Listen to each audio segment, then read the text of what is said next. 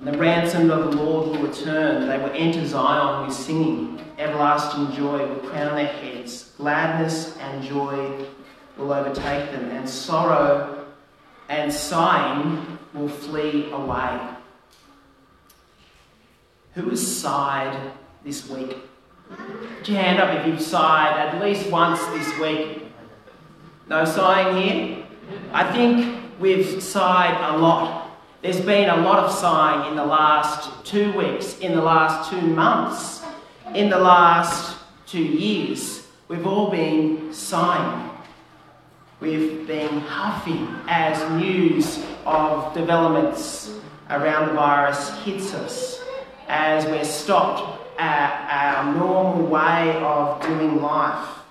And here Christmas has landed in the middle of this chaos upon us again. And as much as we would like Christmas this year to be a festive and cheerful time, I think the reality behind our smiles and the lovely presents and the beautiful food that's been prepared today is certainly for most of us a level of tiredness, a level of worry. We're feeling the toll of chronic corona. It's not something that's going away, it's here to stay, we're being told. We're being told we must live with it, and that's hard. That's hard for us to comprehend, and it's kind of almost impossible to be joyful. And so it's not just surprising if we were to end this year on a weary and joyless note. But what word does the birth of the Lord Jesus have for those, like many of us, who are barely getting across the finish line this year? Well, Isaiah chapter 35, verse 10 is a word of promise, and it's a promise of everlasting joy. This chapter that was read to us earlier before our gospel reading by Liz is nestled between two chapters of judgment and invasion. Isaiah chapter 35 is a chapter, though, that is brimming with joy for weary people. This is our chapter. And Isaiah chapter 35, verse 10, I think is our verse this year. Even though those in this chapter are about to experience the pain and consequences of their disobedience and rebellion. In the middle of their chaos, God makes a promise to them. And He says, whatever you're experiencing now, it won't always be this way. God's people would return to Zion, meaning that Israel, God's people, would leave their exile out in Babylon and come back to Jerusalem. Why? Isaiah 35, verse 10, 10 tells us, you can see it there in verse 10, because they have been ransomed, they've been rescued. In the days of Moses, God has already done this. He redeemed them by the blood of the Lamb, and by his mighty hand, he secured his people from Egypt. God had had a track record of rescuing his people. And in this passage that we see before us, in Isaiah 35, verse 10, he promises to do it again.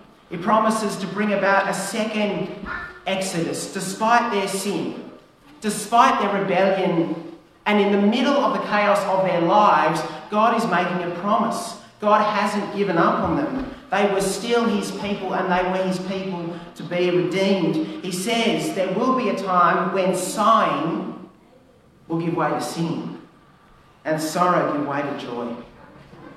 And that must have been a tremendous encouragement for those that heard this prophecy some 500 years before Jesus was born. But, friends, for us this morning, we have something even greater than a return from exile. Something that is coming for each of us.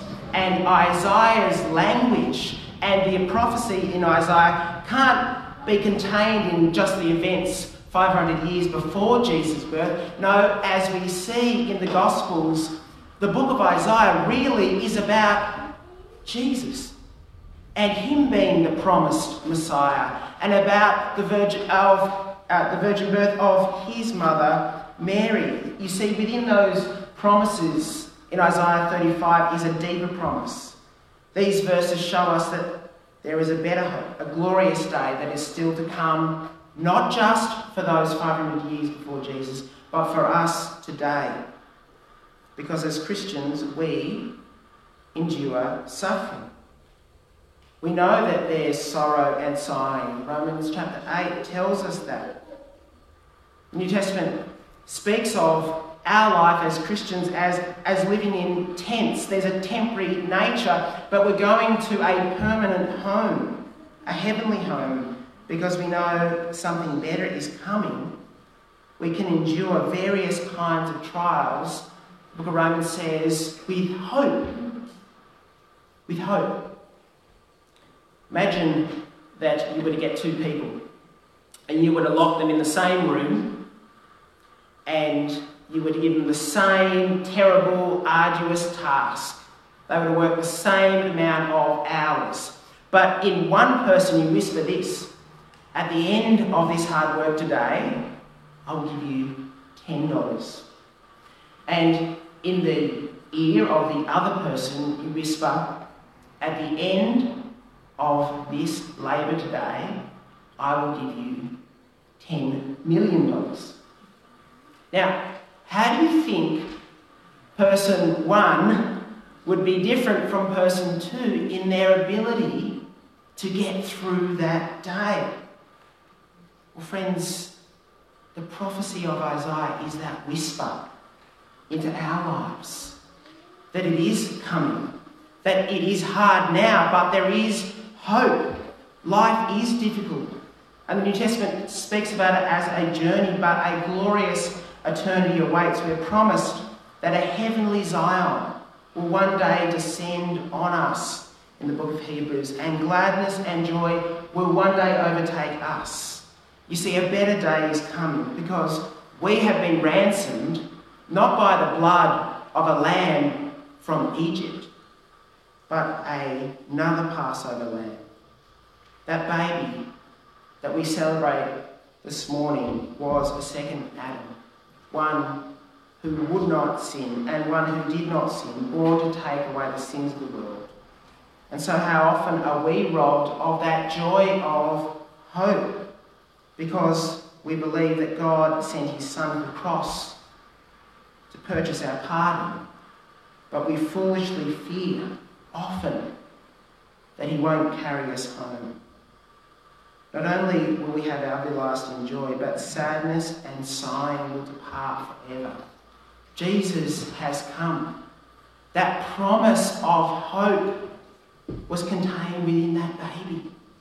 He's come, and he now offers us that whisper of hope to get through today and tomorrow and whatever lies ahead because he promises one day Gladness and joy will overtake us, and sorrow and sighing will flee away.